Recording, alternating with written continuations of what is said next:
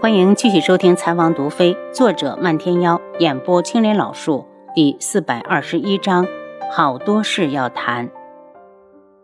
我不知道你在说什么。宇文景睿一脸紧张，他左有轩辕志，右有苏如意，身前还有楚清瑶，只有身后没人。他转过身子，刚想从那里逃走，就见人影一闪，漫天妖已经堵住了他唯一的去路。就算抓到我，你们也找不到林微雪。宇文景睿一脸的自信，想救他就拿楚云木的人头来换。他现在的名字是宇文云木，不管你承不承认，他都和你一样是苍隼国的皇子。楚清瑶当面指责他，宇文景睿冷笑：“那也要看他有没有命把皇子当下去。我也不为难你们，要么杀了他换回林微雪，要么看着林微雪死。”我们独门的人，你也敢算计，真是找死！漫天妖身形暴起，红云一般袭向宇文景睿。就在大家都以为他会迎向漫天妖时，他忽然贴近了素如一，将他往前一推，然后由这个空隙跑了出去。你找死！坤一没有想到宇文景睿胆子这么大，竟敢拿大小姐来挡，脸色一变，第一个追了出去。漫天妖怒哼一声，身形一闪，也消失在原地。楚清瑶身子一动，轩辕志已经凑到他的耳边。林微雪被关在城北三十里外的公关庙后山。多谢。他俨然一笑，随即离开。转眼之间，客栈只剩下了轩辕志、素如一和帝凤鸣。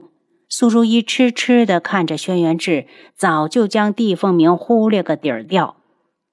轩辕志被他看得大怒，转身道：“七杀，回府。”见他要走，苏如意追上来：“志哥哥，这么久没有见到如意，你就不想我？”“想，很想。”轩辕志望进苏如意那双惊喜激动的眸子，继续说下去：“仇人的女儿，我怎么会不想？想的心神俱恨，恨不得将她抓在手上，撕成碎片。”苏如意，趁我还没有发怒之前，最好滚出我的视线。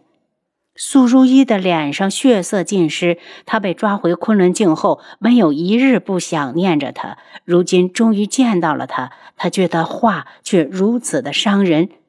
赤哥哥，你就那么讨厌我？我们只是仇人，谈不上讨厌。天穹不欢迎你，指王府更不欢迎你。轩辕志说完，就毫不留情地走了。留下失魂落魄的素如一欲哭无泪。大小姐，我来是想通知你，我要回昆仑镜了。是去是留，你好自为之。帝凤鸣一脸的嫌弃，就这样的女人还敢对自己说有意思？就算知道是假的，他也觉得恶心。帝凤鸣，你再等我一段时间。苏如意终于找回了自己的声音。苏一阁还有好多事情在等着我，还请大小姐多多体谅。帝凤鸣大步往外走，苏如意静静地站在原地。她想不明白，她的身份那么高贵，明明是昆仑镜的大小姐，为何却要处处的受制于人，还各种的不如意？她只是喜欢一个男人，为什么却永远也得不到？她不甘心。以前有楚清瑶，现在为何还是不行？那个女人不是死了吗？哦，不对，她没死，她已经被大长老糟蹋了。想到这里，他又变得信心十足。他把轩辕志刺向宇文天香的那一剑看成是他心虚，不想别人知道那个女人就是他的王妃。他笑起来：“志哥哥，楚清瑶在你心里也不过如此。”他望向智王府的方向。总有一天，我一定能取代她。坤一看着这样的小姐，既心酸又心疼。他自知身份卑微，也想着她幸福。可智王竟然一次又一次的伤害她。大小姐，智王如此的执迷不悟，不如让属下去杀了他。你敢？苏如意眼神一狠：“我的事不用你管。我让你买下智王府隔壁的宅子，买好了没有？”已经付了定金，那家主人答应说三日后方可搬走，盯着点让他赶紧搬。楚清瑶回到独门联络点，带了不少人出城，直奔三十里外的公关庙。在公关庙附近，竟然遇上了轩辕安。你怎么在这里？他低声询问。我找到了京城之后，发现有一伙人很可疑，就跟了出来。前些天一直在其他地方找，今天才往这边来。轩辕安的身上的衣服可能有很多天没换过了，跟个野人似的。大小姐，你是不是有微雪的消息了？嗯，就在公关庙的后山，我们去救人。楚清瑶回头问熟悉地形的下属：“后山有山洞吗？”“有，我带大小姐过去。”可能是宇文景睿怕人多引起别人注意，所以只派了四个人把守着山洞。楚清瑶他们没费什么力气，就把凌微雪救了出来。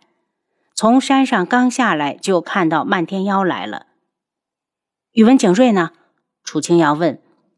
被我打了一掌，跑了。漫天妖冷笑：“朕要好好查一查他了。他那一手下毒的功夫，可是出神入化。”楚清瑶一惊：“难道独门当年还有分支流落在外？”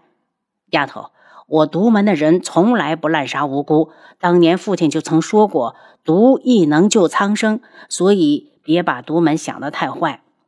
楚清瑶脸一红。那还真的查查，万一哪天他做了什么人神共愤的事儿，被人赖到我们独门的头上就不好了。回城后，大家商量了一下，准备明早回独门。漫天妖，我想在外面走走，你们自己先回去吧。待轩辕安和凌微雪回房休息，楚清瑶道：“丫头是想留在这里？”漫天妖立刻想到了轩辕志。今天上午他追宇文景睿而去，丫头并没有跟过来。这一天里，他们是不是发生了什么？我不会在京城久待的，我准备到各国去走走。楚清瑶笑了下，我想试试各地能不能够同时开启医馆。踏月谷众人还等着我们回去安顿。丫头，先跟我回去。漫天妖哪里会放心他一个人出去？我会伪装成江湖的郎中，不会有危险的。楚清瑶打定主意，非走不可。